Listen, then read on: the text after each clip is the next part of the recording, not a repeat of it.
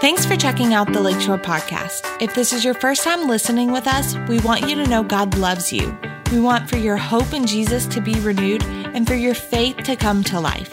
Wherever you are joining us from, we hope this message encourages you. Open up to three different passages. Uh, if you didn't, these passages will be a good way for you to know where we're at in the message. Uh, we're going to look at 2 Peter chapter 1. We're going to look at Hebrews chapter 4, and we're going to look at Matthew chapter 6. 2 Peter chapter 1, Hebrews chapter 4, and Matthew chapter 6. And while you're turning there, uh, let me kind of clue you into the video you just saw because this is a film from 1986, right? Probably about half of you weren't even born. Uh, I can't recommend the film because it's got a few things in it, you know, that as a pastor I wouldn't recommend. But if you want to view the clip, you can go to YouTube. If you want to view the whole thing, you could probably find it on the History Channel or something because it's a pretty old film, pretty old. Uh, for those of you that are with us online, we're so glad you're here this morning. I know that a lot of our church families traveling or couldn't be here for some reason, maybe a New Year's Eve or whatever it was, but you couldn't be here. Uh, but you weren't able to see the whole video for copyright, and you saw a screen that acknowledged that. Uh, but the, the picture frame that you got, of uh, this Australian outback crocodile poacher, which was Crocodile Dundee, uh, holding that knife. That's really what I wanted you to see. And so the whole scene, you know, he's just minding his own business, kind of walking with his girlfriend through New York City, and all of a sudden some hoodlums confront him and they pull out a switchblade knife, give me your wallet. And of course, his girlfriend, you know, is a little bit uh, more uh, savvy to New York City, not thinking out of the box. And she's like, You should give him your wallet because he's got a knife. And I love his response. He just chuckles, right? She's afraid. He just chuckles and he's like, That's not a knife.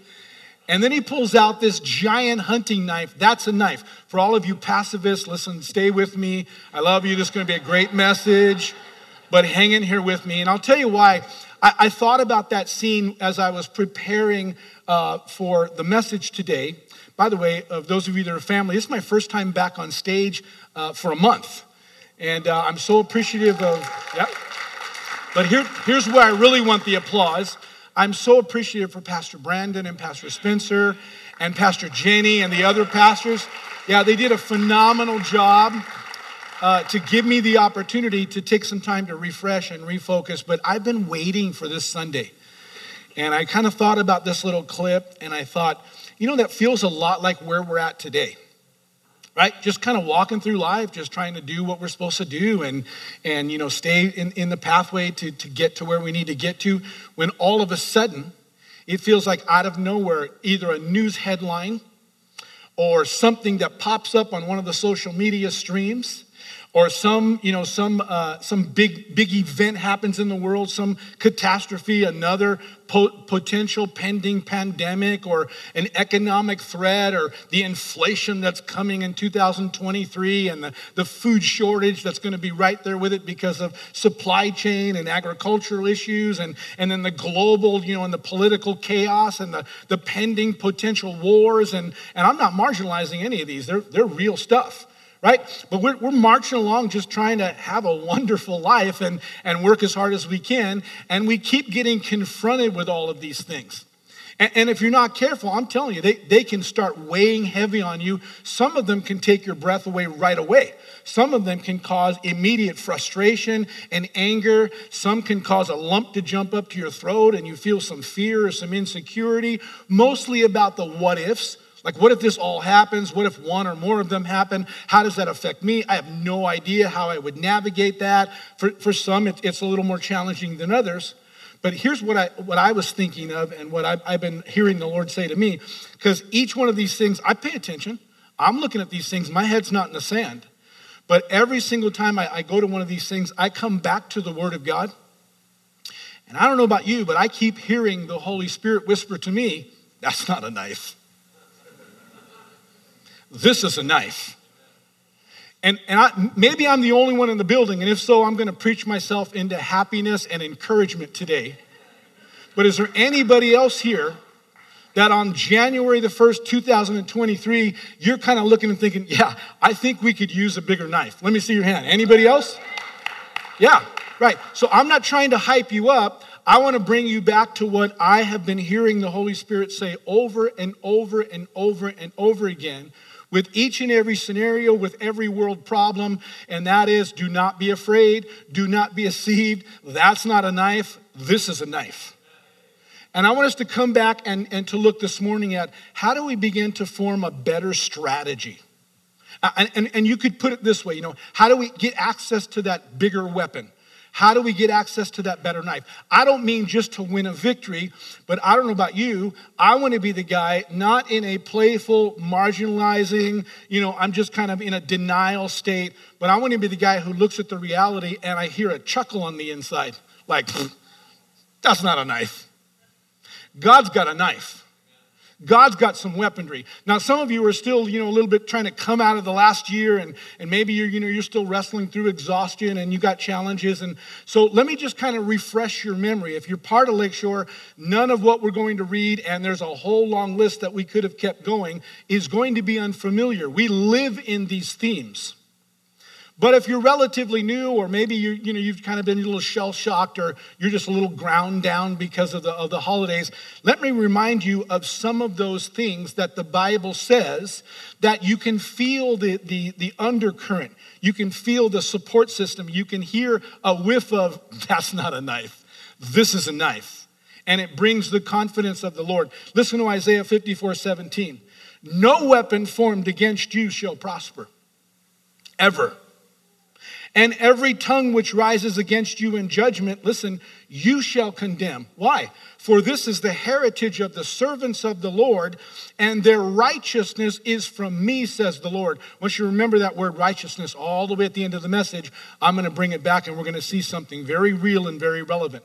But let's grab a couple of others. Romans 8 37. Yes, in all of these things, and if you want to go look at your Bible, he, he listed a number of the things that I just kind of tossed out there are in that list. What if this happens? And what if that happens? And what if the world collapses? And what if everybody comes against you? And what if it's not just people in the natural? What if the spiritual realm just decides to target you, to curse you, and, and mess up your life? And all these things that are listed in there.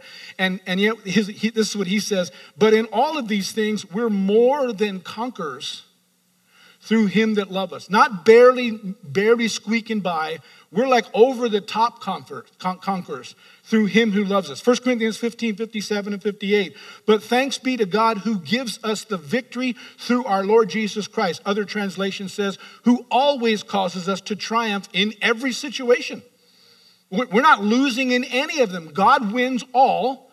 And because we're part of his family and part of his kingdom, then we win all right along with him. Verse uh, uh, 58 keeps going and says, Therefore, my beloved brethren, be steadfast, be immovable always abounding in the work of the Lord, knowing that your labor is not in vain in the Lord. Second Corinthians 3 and uh, verse uh, chapter 3 says, For though we walk in the flesh, chapter 10, rather, verse 3 and 4 says, For though we walk in the flesh, we do not war according to the flesh, for or because the weapons of our warfare are not carnal, but, in, but are mighty in God for the pulling down of stronghold. If you ever see a headline and you feel like, yeah, but my hands are tied, there's nothing I can do about it. In the natural, true.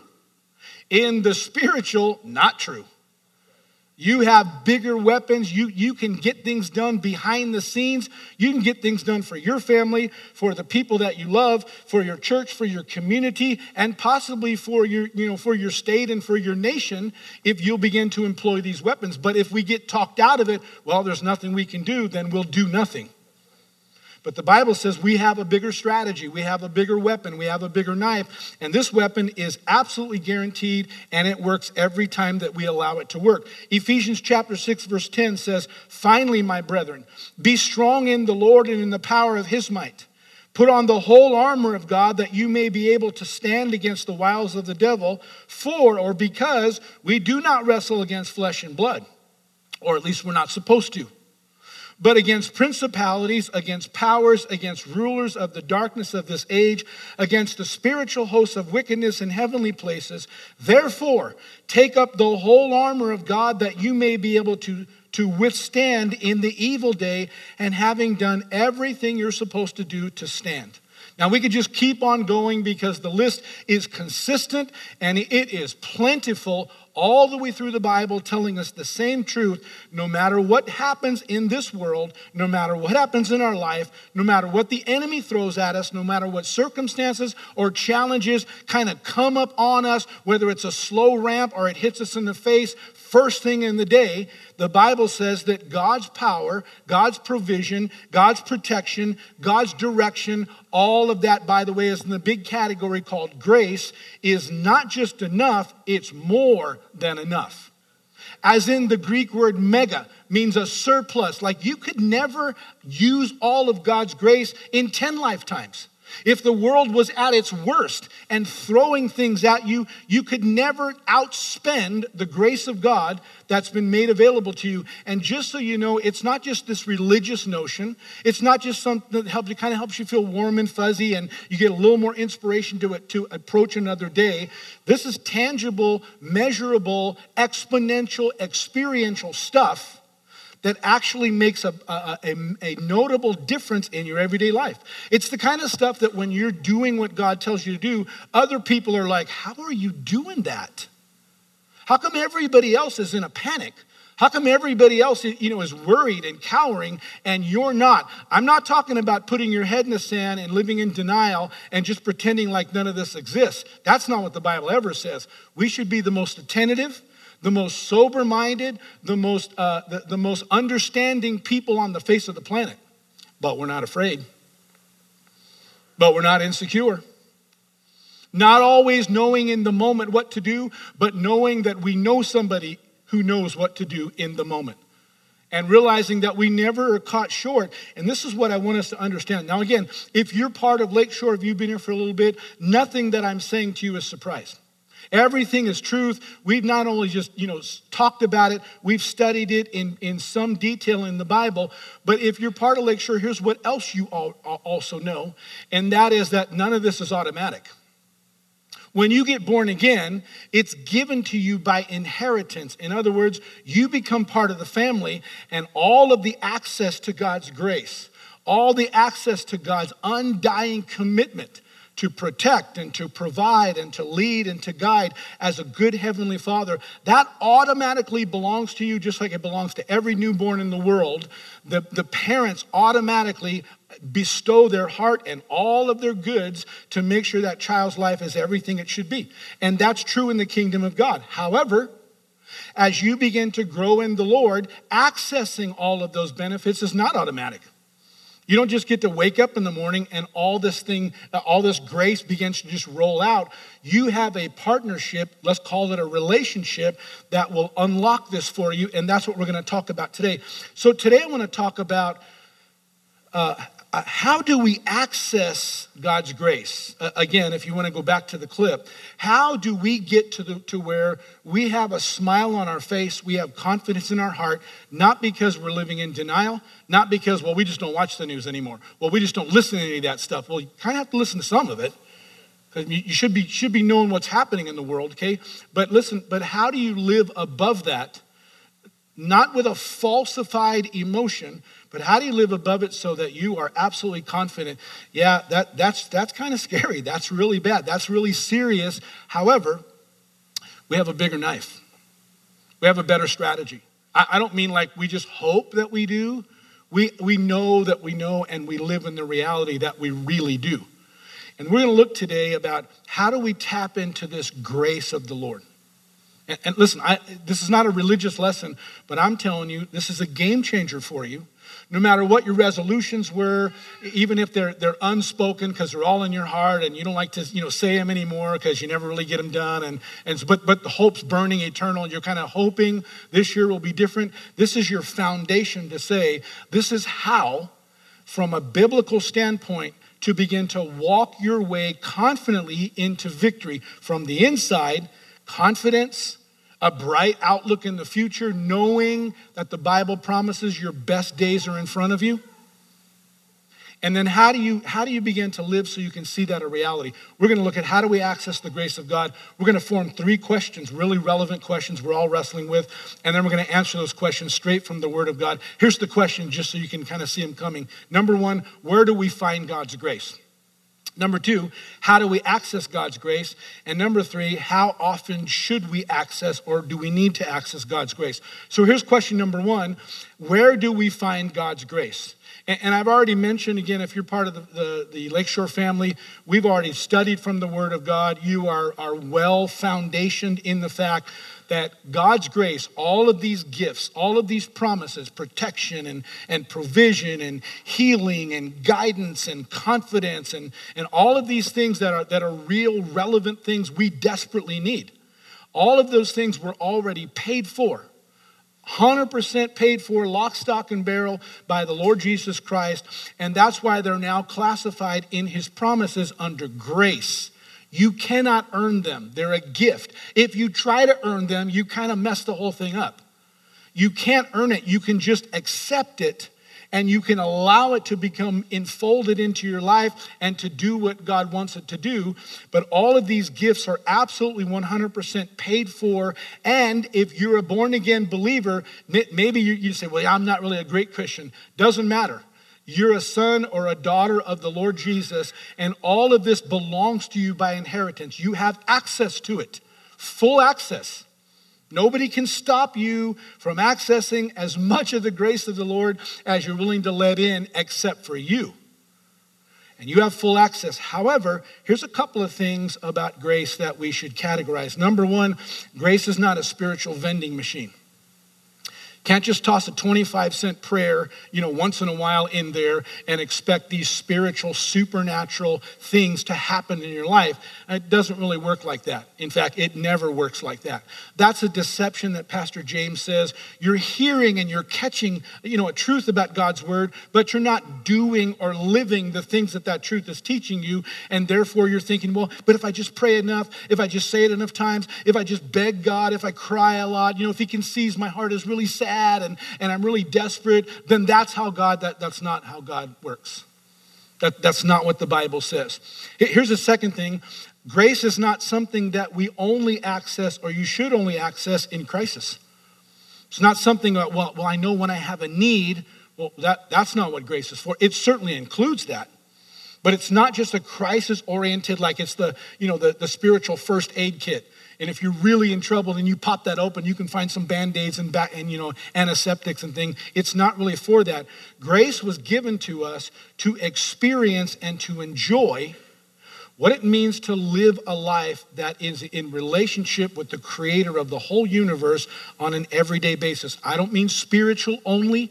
I don't mean just emotionally feeling better about yourself and about life. I don't mean just feeling a little more inspired and encouraged because you know the man upstairs is smiling on you. I mean real time in, in interaction, real time assistance and partnership, like you're living with somebody who really loves and cares about you and is your best friend. That's what the Bible teaches us. And it's not hard to do. We're all doing it in some way, shape, or form. We just haven't related back to this. So we can say it this way grace is the way that you live, grace is a lifestyle, grace is discovering that there's a rhythm in your communication. There's a rhythm in the way that you go about your life, and you're growing with, with the Godhead. You're growing with your Heavenly Father. You're growing in a relationship with the Lord Jesus Christ, and you're growing in a relationship with the Holy Spirit. This is what 2 Peter chapter 1 talks about. Here's what it says in verse 2 Grace and peace are multiplied to you. How, how many of you can use a little more grace in your life? All right, about three of you. Great. The rest of you are good. Okay? Maybe I should ask again. How many of you could use a little more grace in your life? Okay, a few more, a few more jumping in. That's a wise move, by the way, because it's all out, it's yours. It's like this treasure chest and, and you don't take advantage. I heard an illustration one time about, you know, a man who went on a cruise and he barely had enough money to purchase the ticket and he got there and, and didn't really have any extra spending money, so excursions are out. But the whole trip, you know, he kept seeing people going to these, to, to the beautiful buffets and, and, and the snack bars and then, of course, the, the wonderful dinners at night. And he's like, you know, trying to survive on little tiny crackers and, and, and, and dry goods that he snuck onto the ship. And, and, and he finds out at the end when one of the stewards said, Hey, how did you enjoy your cruise? He said, It, it was really great. I so enjoyed the ship was beautiful. Next time I'm going to try, you know, to pay a little extra so I can have the meals. And the steward looked at him and said, They were all included in your fare. Now, listen, that's kind of humorous, right? That's exactly how Christians are living right now. I'm telling you, there is a buffet of relevant, real time, like right in the moment things that it, they're not just things you would like. Let me say it this way as we get closer and we get deeper into the last days, there's things you're going to desperately need. We're there, by the way. I'm not being an alarmist, and I don't want to rain on anybody's New Year's Day here. I'm trying to encourage you to say, we're not living in a playful world. And the world is not just about politics, and it's not just about cancel culture, and it's not just about social justice and racial equity. Listen, the world is spiritual right now, hyper spiritual. Everything that's going on behind a lot of the things that are causing disruption and division, that's not just, you know, someone's making bad decisions or someone's greedy or, you know, someone's trying to be sneaky behind the scenes. This is demonically inspired. I'm not making this up. The Bible tells us this. You can almost read the script and you can almost just walk down the list and say, yeah, yeah, yeah, yeah. It's not the first time in history it's happened, but it's the first time in history it's happened at this intensity, at this acceleration, and it's the first time that it's becoming very, very obvious all at the same time. Listen, we, we, we're not going to be living on the, on the planet. I don't know if Jesus is coming back, you know, in the next hour, in the next six months, in the next 20 years. I, I don't pretend to know that. What I do know is the world we're living in if you don't understand the grace of God and you're not willing to just step on into his secret place, step on into his shelter so he can wrap your, his arms around you and say, just lean back on dad. You're going to be okay. I'm going to walk you through this. If you don't begin to understand that and build those kinds of spiritual disciplines and mechanics right now, then I, I, I just, I don't even know how to predict what it looks like for us walking forward. Because th- this is real serious and real sobering time. And the Bible says this is a great available to us. Not only that, wherever you're at right now, I can promise you, you haven't reached the limit. Grace and peace can be multiplied in your life. Not just a couple of layers added, multiplication, man, that starts moving pretty fast multiplied in your life, but here's how it happens in the knowledge of God and of Jesus our Lord. Now, I don't want to get deep into a lot of words today, but I'm going to, I'm going to look at some of them because we can gloss over the top of this word knowledge is one. It's this Greek word epignosis that means, first of all, we're talking about precise knowledge, not the mechanics, not that you have to exegete, you know, the Greek and the Hebrew and be a, a religious scholar, but you have to know some things on a very personal level about this God that you're in a relationship with. It's not broad knowledge, ah, you know, God's love. What, what does that even mean?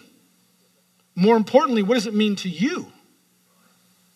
I mean, are, are you serving God just to kind of stay out of, you know, the, the off the naughty list? Are you just trying to make sure you're doing more good things than bad things because you just don't want him to be mad at you, but, but you don't even know what it looks like to live in a deep, personal, loving relationship with God? And it says grace and peace is multiplied when you begin to understand that. And, and, and, and the, in fact, this particular word talks really more about the gut and the heart than it does about the intellect. You can stack some facts up that you know about people, but the people that you really know and have a relationship with, you, you know them here too, but more importantly, you know them here. I, I know who they are. No, they would never say that. No, no, no. I don't, I don't know who you're talking about, but you're not talking about that person because I have a personal relationship with them. They would never, ever, ever, ever think to do that.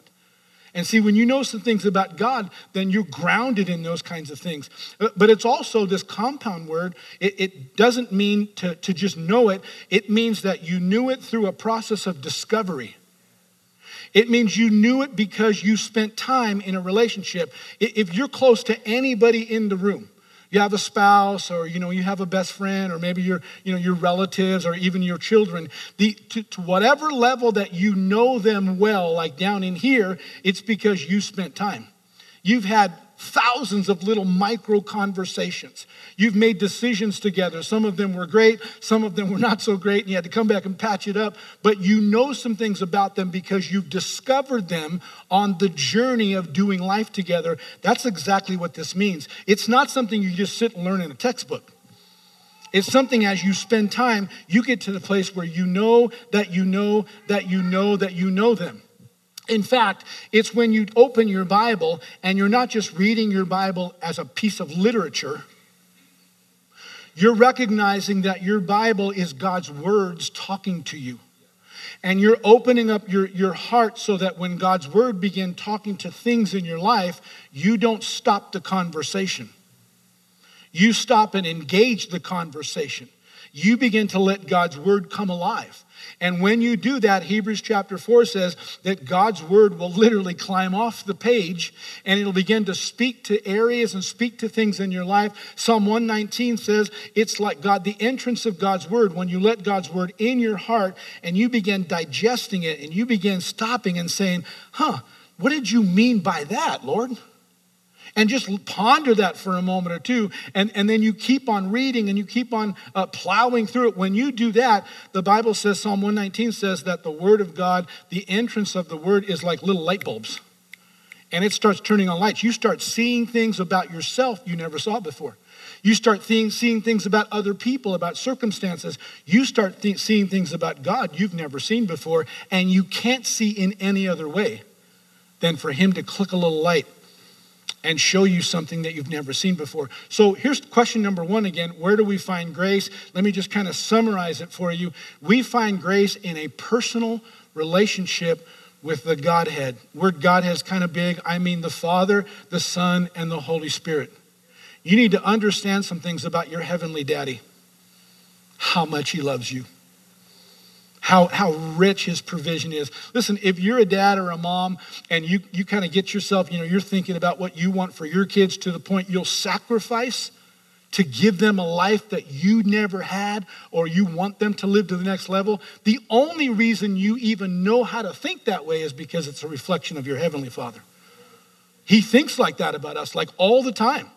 All the time. If you knew something about the Lord Jesus Christ, that Hebrews chapter 1 says he wasn't ashamed to call himself part of the brethren, to be able to recognize I get to be older brother as a family comes back into the things of God. He's not ashamed of us. In fact, I don't care if you feel like, well, I'm one of the naughty little Christians. Listen to me. He loves you passionately. The Bible says he's up in heaven right now defending you.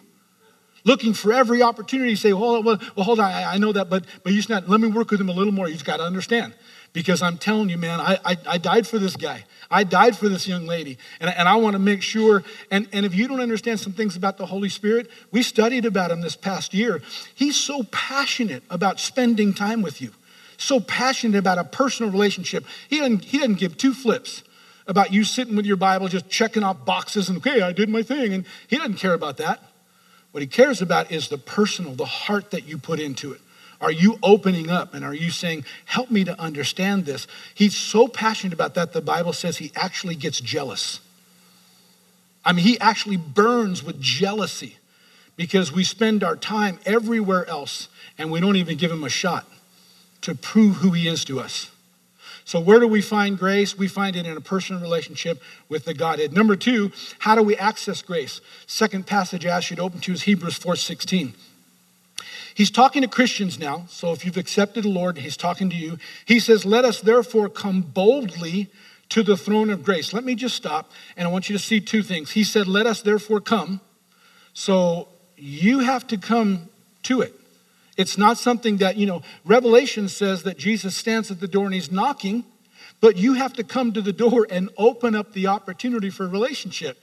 You're not just going to say, Lord, I just need you to do all this stuff for me. And then you just keep watching Netflix and, you know, doing your own thing and enjoy and, and just, you know, figuring out other things to occupy your time. And you don't give him any spot. So first of all, you have to come. But here's the best word. You have to come boldly. And the word boldly is this Greek word that means without any pretense. Stop trying to be religious. Stop trying to fake it. Stop change the way you talk. Oh, Goddeth of the Bibleeth, then uh, I cometh to you to deeth. And stop doing all that stuff. Talk to him in your regular, everyday, common language. Stop trying to convince him that you're really not as bad as you know you are in some areas. Just be honest. He knows. He, I mean, he knows, right? So just kind this whole word boldly doesn't mean just to come arrogantly, or it doesn't mean at all to come arrogantly or brashly. It means to come confidently. Be confident in where you're at and who you are, not even that you want to stay there in every area, but stop trying to be something you're not. That ruins any relationship. Just come and be exactly who you are with the Lord, even if your first words are, I have no idea how to do this. Be honest with you, I don't even want to do this. I don't like doing this.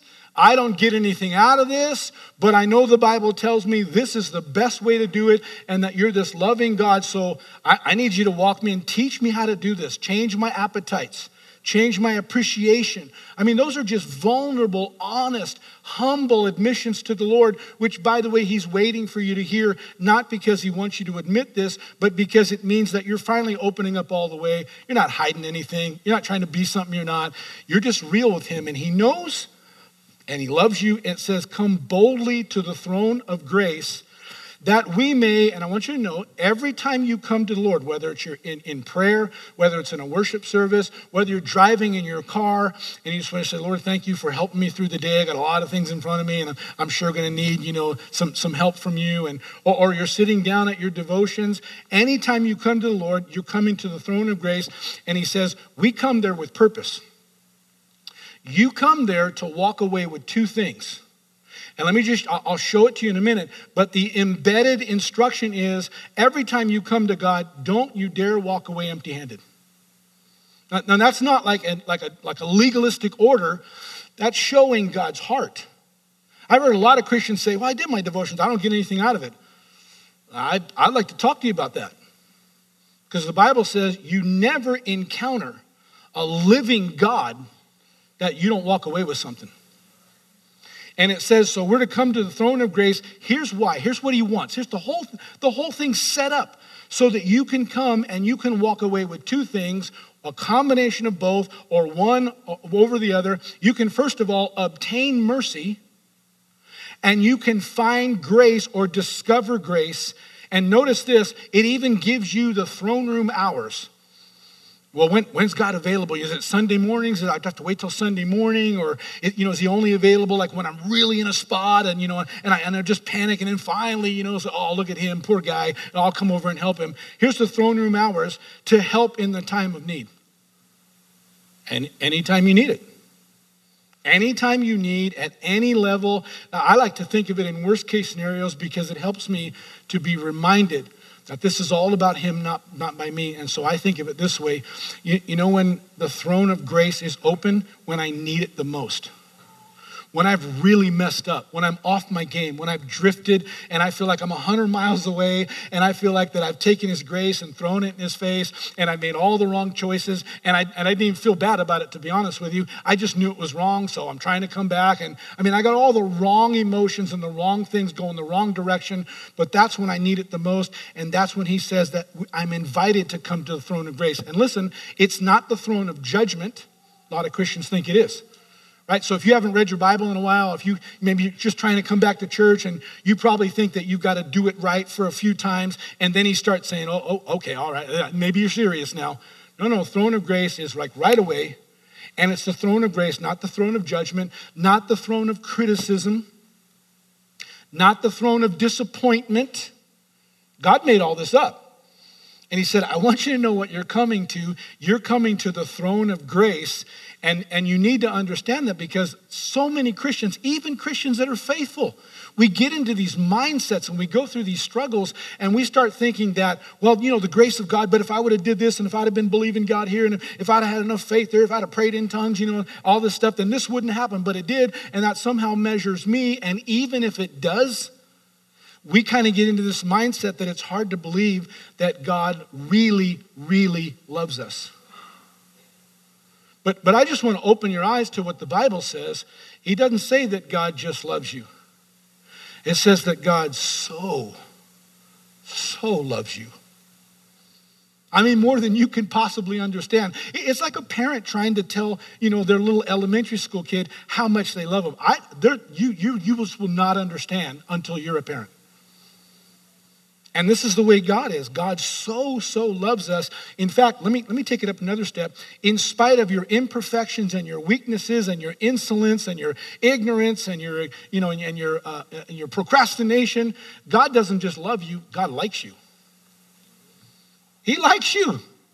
Jeremiah says he thinks good thoughts all the time. Now, he may not like all the behavior, but he likes you. He created you.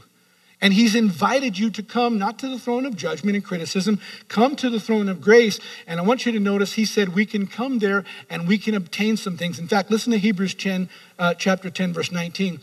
It says, Therefore, brethren, having boldness, it's that same word, the confidence.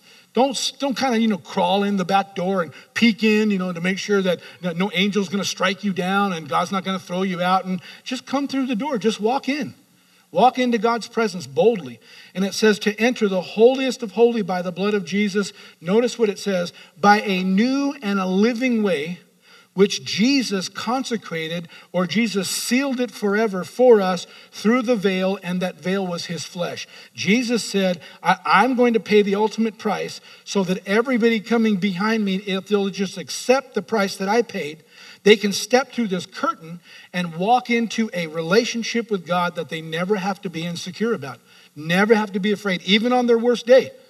They can come just being honest and humble to the Lord. And here's the part you need to understand because when Jesus hung on the cross, he paid for all of your sins. Listen carefully past, present, some of you could be sitting here this morning and you're trying to wrestle with something you haven't really confessed and surrendered it to the Lord, and you think because of that, His love, you know, you're discounted from His love. Oh no, no, no, He's leaning in. But but here's the best news for me, at least: your future sins paid for. It doesn't mean I have a license to sin. It means there'll never be a time that I'm going to have to run away from God, even if I have an off day, I have an off week, I have an off month, I have an off year. There's never going to be a time I say, see, uh, you know, he'll, he'll never let me back now. Oh no, Jesus' blood paid for all of that so that we can have a forever relationship with God. But I want you to notice, He paid for it so that you and I could step into a relationship that's new and living. First thing that means, not the old way.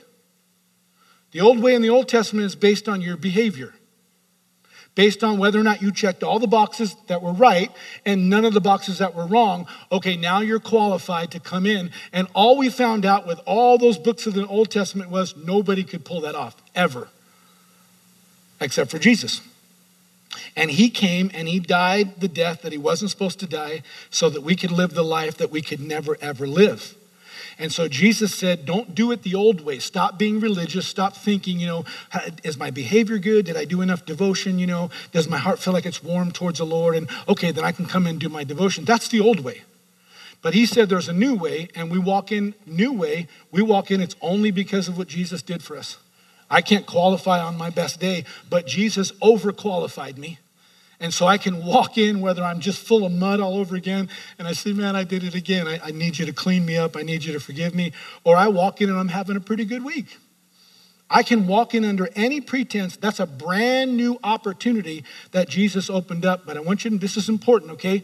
It's not just a new way, it's a living way. It's not based on a rote checklist. This is a relationship. God's not looking for you to be good boys and good little girls. God's looking for you to be his little boys and his little girls. And it's a relationship, it's a living way. And this is really important we understand. Back to Hebrews 4:16, he said, "Let us therefore come boldly to the throne of grace, that we may obtain mercy and find grace." Now listen to me, this, this is the best part for me. And man, when I got a hold of it, it was a game changer for my relationship with God. He said, I never want you to come and engage me, whether it's a short little prayer or it's a time of devotion or you're in a deeper study or you're in a church service with other people. I never want you to come and have a connection with me that you walk away empty handed.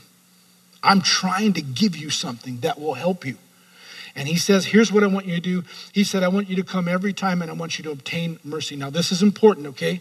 The word obtain comes from the Greek word lambano, and it doesn't mean that I'm just in the area and, and I walk, kind of walk out and something's all over me. It means I have to reach out and take it. Now, this is important. I have to reach out and take something. It's available. It's the buffet line on the cruise ship. Everything on that buffet has been paid for. You can take all you want, as much as you want, but nothing will jump on your plate. You have to reach out and possess it and grab it. In fact, it actually means to seize something, to take hold of it, and to bring it back to yourself and possess it and own it as yours from that point forward. And notice what it says we're supposed to obtain, and that's mercy. And mercy, as we all know in just everyday regular life, is when you don't get some negative consequences that you definitely deserve because you said or you did the wrong thing. And there's a consequence that you should get that, but God says you can come and you can obtain, you literally can take hold of God's mercy and say, Lord, I just want to confess what I did. I want to thank you that even though I deserve it, that you're not going to give me that penalty because Jesus already paid for that. And you can, you can literally obtain this. And some of you are saying, yeah, but, but I, I kind of do that a lot. Listen, Lamentation says you get a brand new full account every single morning. Every single morning, his mercies are tip top again. And not only that, but Psalm, the Psalms tells us that his mercies endure forever. You can live 10 lifetimes and you'll never bankrupt the mercy of God.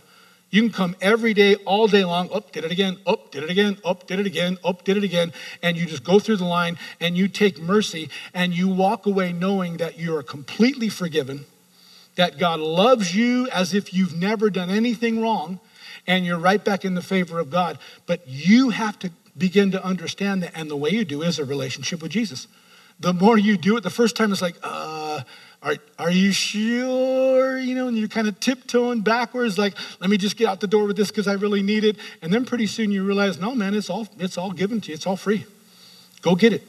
Don't spend one minute in condemnation. Don't spend one minute feeling guilty. Don't spend one minute, you know, feeling like, well, maybe I'm just not doing it well enough. Run to the Lord and obtain mercy. But not only that, he said, stick around once you obtain mercy and find grace. And the word grace is the word charis, and it's where we get the same word joy in the Bible, or to rejoice, to fill yourself back up with joy, to rejoice. All of that's from the same root, and it means a gift, an unmerited, unearned, undeserved blessing or favor from the Lord. But here's what's interesting in, in the Bible it's not just something good.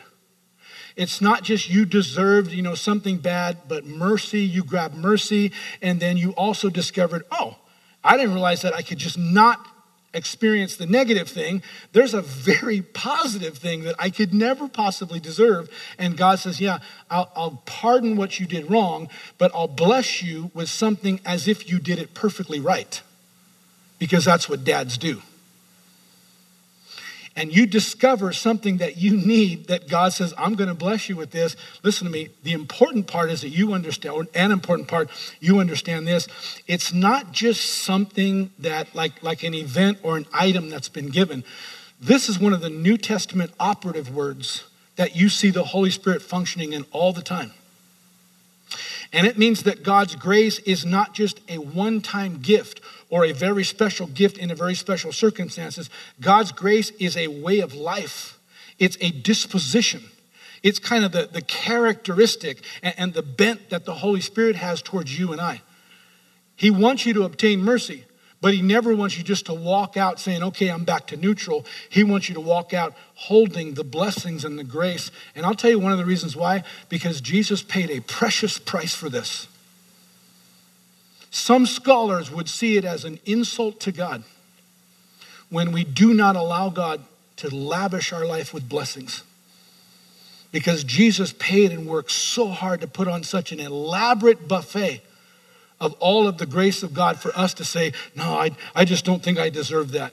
That's an insult to the grace, to the generosity, to the blood that Jesus shed that we don't just freely receive what we've been given. Um, it's like any, any dad and mom, they sacrifice and they want to give gifts to the kids, and then the kids just don't even use it. You're like, was that really worth it? I mean, did, did we make the right choice there? And God feels this way. He wants us to walk away with His grace. So, grace is not just God doing a favor, grace is a force.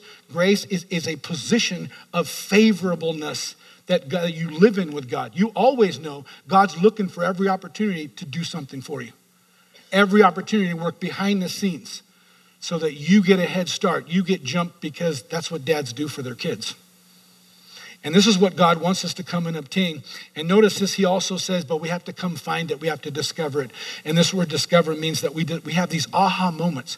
We're in relationship with God. We're doing life. We see something he does. We read what the Bible promises. We say, well, okay, I, I really could use that. Okay, I'm just going to step out and trust you in that. And then it starts working for us. And we have these aha moments like, no way, this is actually real. And again, these happen in the time when you need them the most, not when you deserve them the time when you're desperate for Him the most. So, question number two it says, How do we access the grace of God? You come to the throne room and you obtain what's already been given. I could say it this way you come to the throne room and you don't walk away empty handed ever. You at least walk away with the realization God loves you and accepts you. You're clean, you're forgiven. You, you have all the mercy you need, and you don't have to be embarrassed. You don't have to be shy about asking Him for help. But you should also walk away holding a promise, holding a blessing. Not only did he forgive me, you know what else he said he was going to do? I know I can't even believe this because I need it so bad. And this becomes a regular lifestyle, just a lifestyle for you. And this is what the Lord wants. Here's question number three How often should I access grace? Let me just give you the answer on the front side, and then I'll show you uh, what Jesus said, and we're, we're done right here. Matthew chapter 6. How often should I access grace? Listen to me. Every day, not just once a day, all throughout the day it should be a regular lifestyle for you. How often do we interact with those people that we love? Let's just say it's your spouse. Let's just say it's a business partner. How often do you need to meet with and interact and exchange with to have a healthy, thriving, fulfilling relationship every day, all day long, as often as you can, in real time? That's what you should do with God. And this is what the Bible is instructing us to do. In fact, this is exactly what Jesus was preaching about as I close this morning in Matthew chapter 6. This is his longest published sermon, but it's also the most popular sermon. You may have heard of it. It's called the Sermon on the Mount. And in Matthew chapter 6, this is what Jesus said. He said, That's why I'm telling you not to worry about everyday life. Now, and, and the word worry there doesn't mean don't pay attention to what's going on in everyday life. You know, just live in denial because you're super spiritual and we're, we're out here in inspiration land. He said, no, no, pay attention, but don't be afraid. Don't be anxious. The, the Greek word merimnao. It means don't be anxious, don't be stressed out, don't spend one minute, you know, walking around in the middle of the night, wringing your hands. Oh, what are we gonna do? What are we gonna do? What are we gonna do? Don't don't ever do that. If you do that, come to the throne and obtain mercy and get grace. But he, Jesus said, Don't, I'm telling you not to worry about everyday life. I want you to notice this is like everyday stuff. This is what's happening in the news. This is what we're, we're looking at in, you know, on social media posts and what we're hearing from our jobs in the marketplace.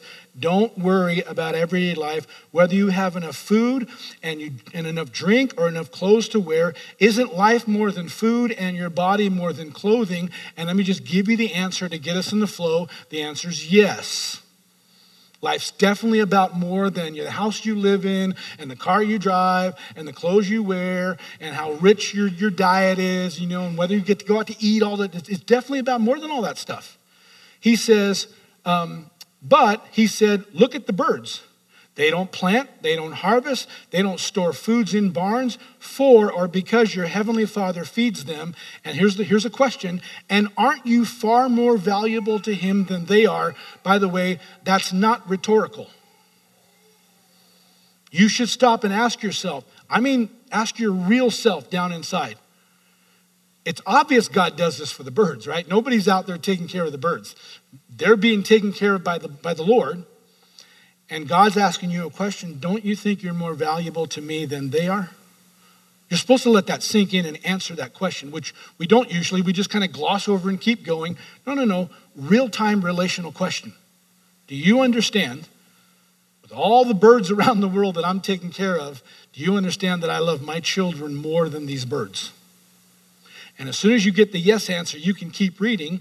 And it goes on and says, Can all your worries add a single moment to your life? Again, not rhetorical.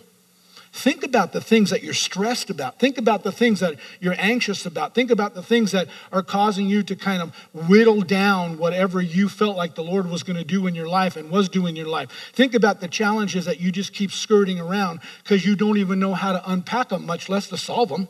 Think about that kind of stuff.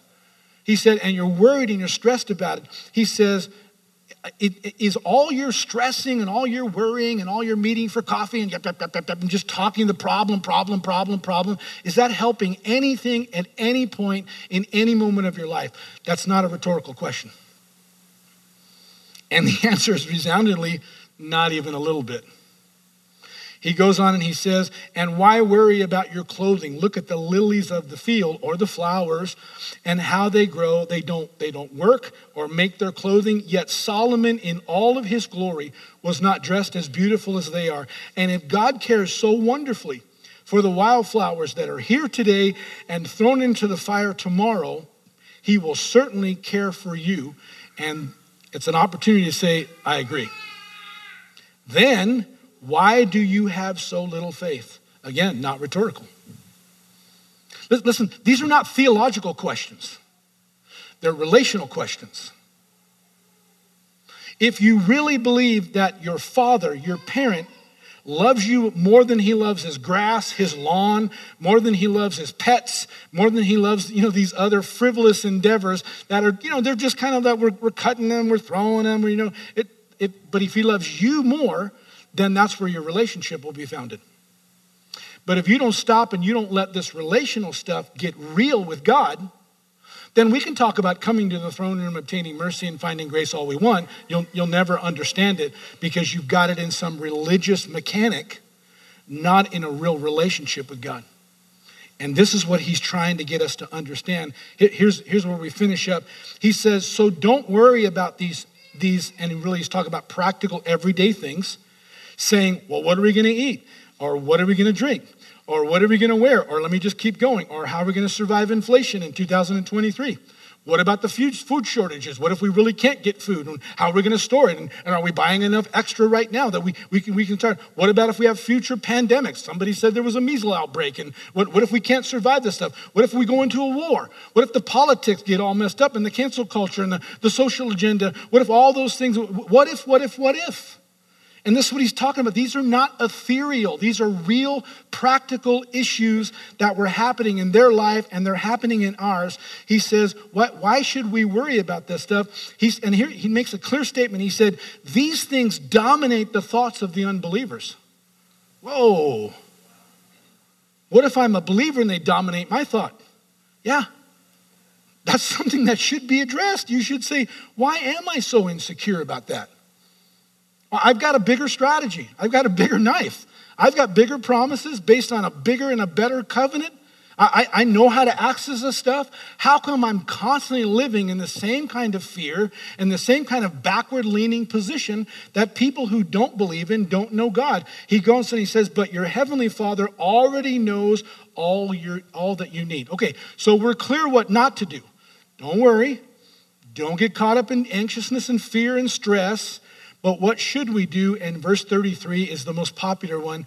He says, Seek the kingdom of God above all else. Some translations say, Seek first the kingdom of God. Now, the kingdom of God, that word kingdom, basileia in the Greek, is not talking about a geopolitical uh, place. It's not talking about just heaven.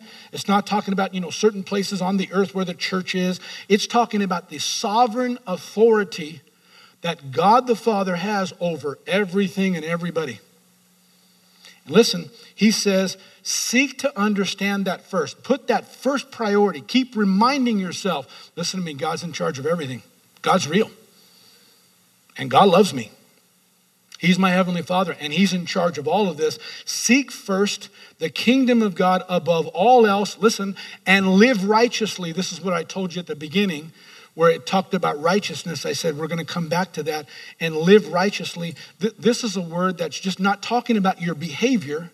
It's really talking about your state of mind or, or your understanding where your place is. Because it means you have to know who you are in God's kingdom and in God's family. When you know who you are, and you know what rightfully belongs to you as a child of the Heavenly Father, and you know how to access that, then listen, you'll have no confidence problem saying, oh, yeah, well, that's mine. That's mine. I, I, love it. I'll be in a meeting or something here at the church, and um, and I used to experience it with my kids when they were growing up. Now mostly it's my grandkids. And I'll be at a meeting, and maybe Graham, you know, one of my grandsons, he gets out of the preschool class and he gets down the hall ahead of mom and dad who's picked him up, and he'll come straight, you know, in, into the, the offices where their office is next to mine, and and he sees my office light on, he'll just open the door and come in. And I'm like talking to somebody, right? And I'm like, hey, Graham. But let me tell you why he does that. You know, he's still learning some protocols, but let me tell you his confidence that he's loved by his papa. By his papa's always glad to see him. I don't care what's going on. Papa will drop anything and turn around and wrestle with Graham and mess it. He, he's so confident about that, it never even occurs to him at this stage of development that, I, that there's a reason why he shouldn't open the door. So he just opens the door, comes right on. Sometimes he goes to my little fridge and gets a little soft drink and starts going through the snack thing. And, and people I'm talking to are like, uh, are we done? Or I'm like, no, no, he, he's, he's getting set up. You'll, you'll be okay. And we just keep talking. Listen, you should be that way with God. When you know who you are and you know what is really available to you. I'm not talking about inspiration. I'm talking about legitimate, tangible God, we're going to need this. We're going to need a bigger sword this year. We're going to need a bigger knife. We're going to need a bigger strategy. We're going to need a, a, better strategy for our finances. We're going to need maybe a little bump in pay, a little increase. Or we're going to need we're going to need some health. We're going to need you to heal us from some stuff, to strengthen us, get us back in tip-top shape again. We need we need you to fix our mirror, whatever it is. You're a child of the living God. This is real-time stuff. And this is really how you access it. The answer to question number 3 how often should we do this? We should do it every day, all day long. Anytime you need, you should run into the throne room of God. Now, let me, let me just give you these last two little parts. Take me about three minutes, okay? That's why we're doing 30 for 30. This is not a cute little religious exercise that we're going to do as a church. This is to give us a tune up. For some of you, this is the first time that you're going to begin to understand what it means to have not just a religious devotion, but a real time relationship experience with us. Not anything weird, not anything spooky, but something that'll just galvanize you in your core so that you're not afraid anymore so you don't have to wonder whether God loves you. Listen to me. You don't have to wonder whether God has a bright future for you. As long as we're living on the earth, our best days, our most victorious days are right in front of us because God never stops winning. We don't stop winning. This is, these are promises of the Lord. And so grab one of these cards. It's super explanatory. It walks you through in baby steps, whether you've never done it before or you've, you've done it, but you could use a tune up, you could use to be strengthened, then walk through this. In addition to that, Every Wednesday night for the month of January, right here in the sanctuary, there's going to be a class that will just walk you through the practicals. There's going to be some tips and some kind of instruction and points, but then, then you, know, get an opportunity to kind of just do it and get a feel for it. We want your hands to get in it. And so I, I would recommend Brandon and Jenny, Pastor Brandon and Jenny rather, they, they've been doing this faithfully for years. I used to tease Brandon, Brandon's devotions are like the sun. If you can count on anything happening in the morning, you can count on the sun coming up and Brandon being at some Starbucks somewhere or at the table with his Bible open and in prayer with the Lord. He's so dependable, but that's not something that just happened. He's developed that over years. And he's going to share some very practical things as a dad with four kids. So time is not, you know, a, a, sometimes a luxury. He's going to share with you what does that actually look like and begin to help you. I'm telling you, invest four Wednesdays, it'll change your life because you're going to begin to learn what that looks and feels like. All right, last thing as we close the service. You all should have picked up one of these little communion cups. Now, listen to me. Communion is, in fact, an acknowledgement and a celebration of what Christ did. He actually died on the cross. This is a historical fact. Nobody's arguing about this. Not even people that don't believe that Jesus is the Savior. Nobody's arguing about this. Historically, Jesus actually lived on the earth. He actually died on a cross. But Jesus said the reason that he died is the most important thing, and that is to provide physical, emotional, mental, relational healing for you and I because we live in a pretty tough world. And he's going to ultimately, we'll, we'll be super healthy and everything will be perfect in heaven. But until we get there, we've been given a divine health package. It's up to you whether you obtain it. It's up to you whether you lean in and you say, Yeah, we, we need that. Our family needs that. The flu's going around. Yep, it can go right around me. Because Jesus paid for me. Jesus promised me that I could live in his protection. Even if it didn't do the first time, I'm just learning to get better and better and better so that I can walk in health. This is what the Bible promises. Not only that, but there's a little juice part, and this represents the blood where Jesus sealed it. He signed this contract with us, this covenant with us in blood. And today, we're not just going to do it as a remembrance and an acknowledgement. We're going to do it as a first step on the first Sunday of the first day of 2023. We're going to come boldly to the throne room of God. And we're going to say, Lord, I don't just believe you did this. I'm, I'm this morning, I'm acknowledging you did it for me. And all of this belongs to me personally. For some of you, that's really awkward. It doesn't matter, it still works. And we're, we're going to receive this together, and I'm going to walk you through it in just a minute, and I'm going to have you to repeat some things, repeat them from your heart, and then we're going to close up in a worship song uh, in a time of devotion together. If you're here and you've never accepted Jesus, what a better day, right? Want to start a better year? What a better way to do it. So we'll help you to accept Jesus first time or first time in a long time. You can rededicate yourself. In fact, as you're walking through communion, some of you have been teetering with the idea, ah, oh, I missed the baptism. I really need to do that. We'll, we'll baptize you before you leave today. We got clothes, we got towels, we got everything you need. And so, spontaneous, if you just want to say that's me, we'll jump you in the tank and we'll let you start uh, the first day of the year. But let's let's open this up and grab that little wafer on the top. Don't worry, it's not going to ruin your lunch. The Bible says that when Jesus took stripes on his back, he did it for one reason only so that he could be put in pain. His body could be, could be abused so that our body doesn't have to suffer abuse.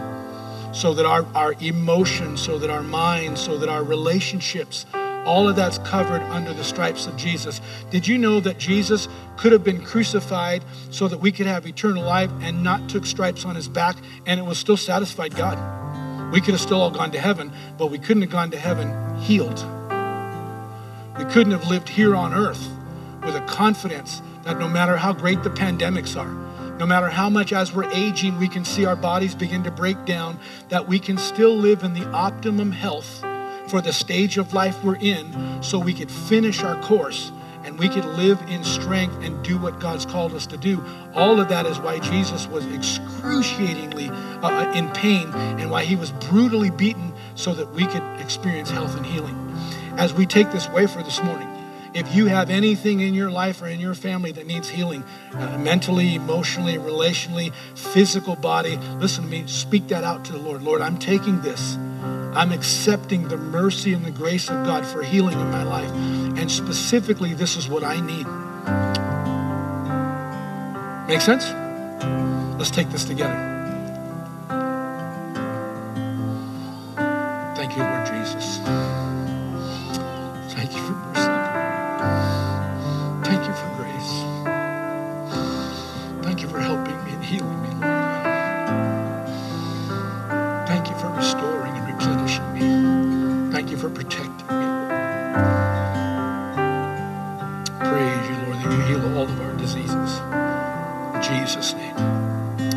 We've taken this in faith, Lord, we just declare in the name of Jesus that your anointing would sweep through the place, that we would see signs and wonders and miraculous healings, Lord. Some of them happening right now today. That people that are reaching out to you in faith, that your mercy would flood to them and that you would begin to heal and restore them in every area, physically, relationally, emotionally, mentally, Lord. That you would bring them back up again, real time, Lord. Not just feel better, but be better. In Jesus' name, we command every sickness, every disease, every malady, every virus, every relational thing that's attacking, we command you to bow your name to the name of Jesus. And we speak freedom in Jesus' name open your the, the little juice part here. Whatever it is that you just were asking the Lord for, you say, How do we know it's true? Because He sealed the contract in His own blood. He signed it, not with a piece of paper, not with a pen, but he signed it with his own blood. And the Bible tells us over and over again this blood forever seals this contract for us. And how do we know that God's telling the truth?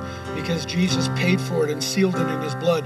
So as you're drinking this this morning, I, I just want you to whisper, Lord, I thank you that the blood of Jesus covers every area of my life. It washes all of my sins away so that even if I still feel guilty, doesn't matter. In heaven, I'm not guilty anymore. Jesus paid for it. But I also want to thank you, Lord, that this blood reminds me that you'll never lie to me. If you said it, you're able to back it up and you're anxious to back it up. So I'm taking this as the proof as the validation, as the signature on the contract that you'll do what you promised you would do. All right, let's drink this.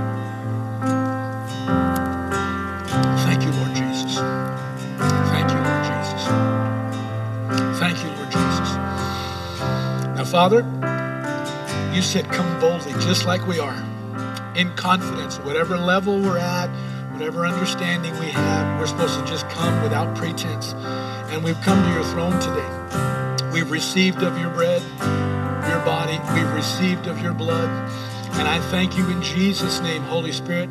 The rest is up to you. In Jesus' name, come and convince us now. Come and introduce yourself afresh and anew personally so that we can not live in this year in defeat. We can not live in worry. We can not live in confusion and in want, but Lord, we can live in victory and we can live in an intimacy, in a relationship with you that you've all the all the long you've longed for and you've planned for. Come and convince us, Holy Spirit. Work signs and wonders in our lives and in our midst today. Thanks again for listening. To hear more messages like this one, make sure to subscribe and check out our podcast channel for more messages. If you like what you're hearing, share it with your friends. For more content from Lakeshore and information on services, check us out at lakeshorecf.com.